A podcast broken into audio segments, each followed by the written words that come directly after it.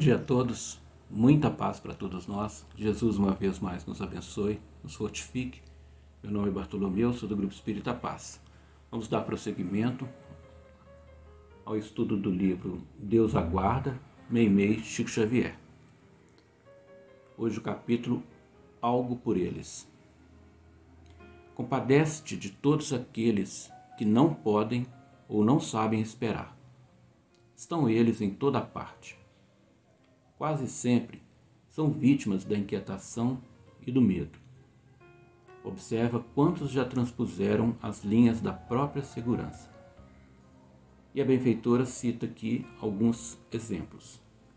Casais que não se toleram nas primeiras rusgas do matrimônio. Mães que rejeitam os filhos que carregam no seio.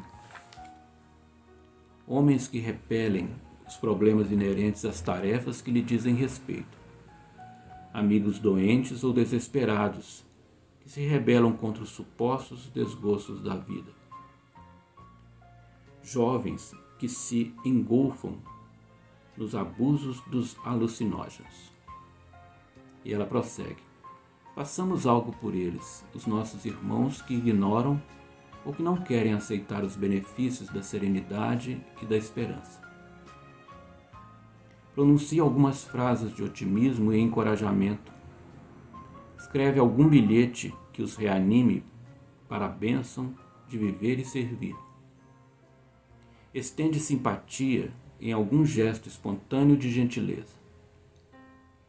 Repete consideração e concurso amigo nos diálogos que colaborem na sustentação da paz e da solidariedade. Não te declares sem possibilidade de contribuir, nem digas que tens todas as tuas horas repletas de encargos e serviços dos quais não te podes distanciar. Faze algo no erguimento do bem. Nas realizações da fraternidade, quem ama faz o tempo. O texto chama algo por eles, mas antes de falar daquilo que possamos tenhamos condições de realizar por alguém, precisamos pensar primeiramente em nós mesmos. Não como egoísmo, mas para ajudar alguém efetivamente, precisamos estar com um mínimo de equilíbrio, de saúde, de harmonia, de bem-estar. Existe uma frase que diz o seguinte: a melhor coisa que você pode fazer pelos outros é cuidar bem de você mesmo. E é uma verdade para uma realização efetiva com relação ao nosso próximo, precisamos de cuidar bem de nós mesmos. Existe um aviso no quando você vai fazer uma viagem de avião que diz o seguinte: em caso de despressurização, antes de ajudar alguém, coloque sua máscara em você primeiro, depois ajude a outra pessoa. Então é isso. Como que nós vamos querer ajudar alguém sem estar ajudando primeiramente a nós mesmos? Sem um mínimo de, de equilíbrio, de bem-estar. Precisamos pensar primeiro nisso. Existe uma frase de Jesus que é a maior recomendação que ele nos deixou, que é: brilhe a vossa luz. Então Jesus nos deu essa tarefa, essa recomendação para toda a eternidade. Fazer primeiro que a nossa luz se acenda, cresça e chegue a brilhar. Para assim que possamos iluminar a nós mesmos, o nosso entorno e aqueles que estão à nossa volta. É, quando se fala em ajudar alguém, fazer algo por alguém, Muitas vezes a maioria das pessoas pensa que seria algo assim grandioso, espetacular. E dizem: não posso fazer nada por alguém porque sou tão pequeno, não tenho nada para dar, para ajudar alguém.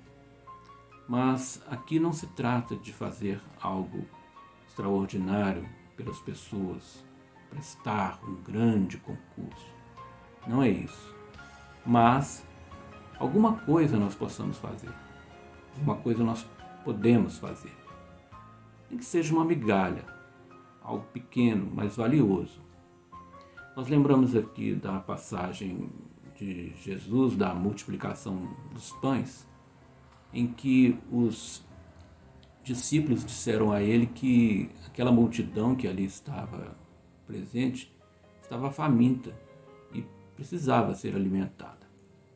Jesus então pergunta para eles: Que tendes? Então eles disseram: Nós temos alguns pães, alguns peixes. Jesus pede que, que sejam levados a ele esses pães e esses peixes. E ali ocorre a multiplicação dos pães que alimenta todas aquelas pessoas. Nessa passagem, nós ainda não sabemos efetivamente como foi feito este, como este ato ocorreu. Vamos saber algum dia, mas isso não importa muito. Sabemos que Jesus, do poder de Jesus, né?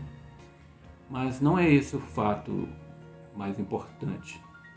O importante aqui é que Jesus procede ao a situação de alimentar ali aquelas pessoas através do concurso que os seus discípulos tinham ali naquele instante.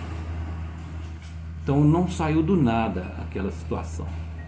Então isso é muito importante nós pensarmos, porque quando nós precisamos de ajuda para nós mesmos e para o nosso semelhante, o mundo espiritual superior, os nossos amigos da espiritualidade, em nome de Jesus e de Deus nosso Pai, eles vão querer saber de nós, primeiro, o que temos, de que dispomos.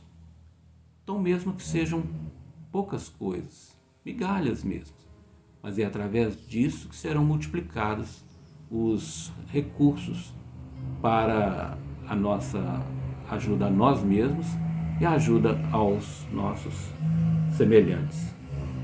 Então, com este pouco, com essa pouca participação, é, as situações irão multiplicar na nossa vida com o concurso dos benfeitores espirituais.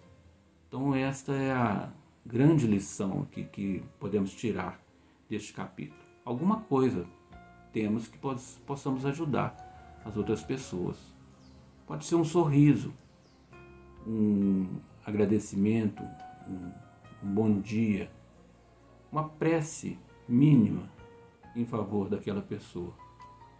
Uma conversa simples, é, emprestar o nosso ouvido para escutar o que a pessoa tem para nos trazer. Então não é algo grandioso, mas é algo valioso para aquela pessoa que naquele instante tivermos condição de prestar alguma ajuda. Então essa é a lição aqui deste capítulo. E daí o título do livro, Deus aguarda. Deus aguarda o nosso concurso, a nossa boa vontade. Muita paz para todos, que Jesus nos abençoe, hoje e sempre.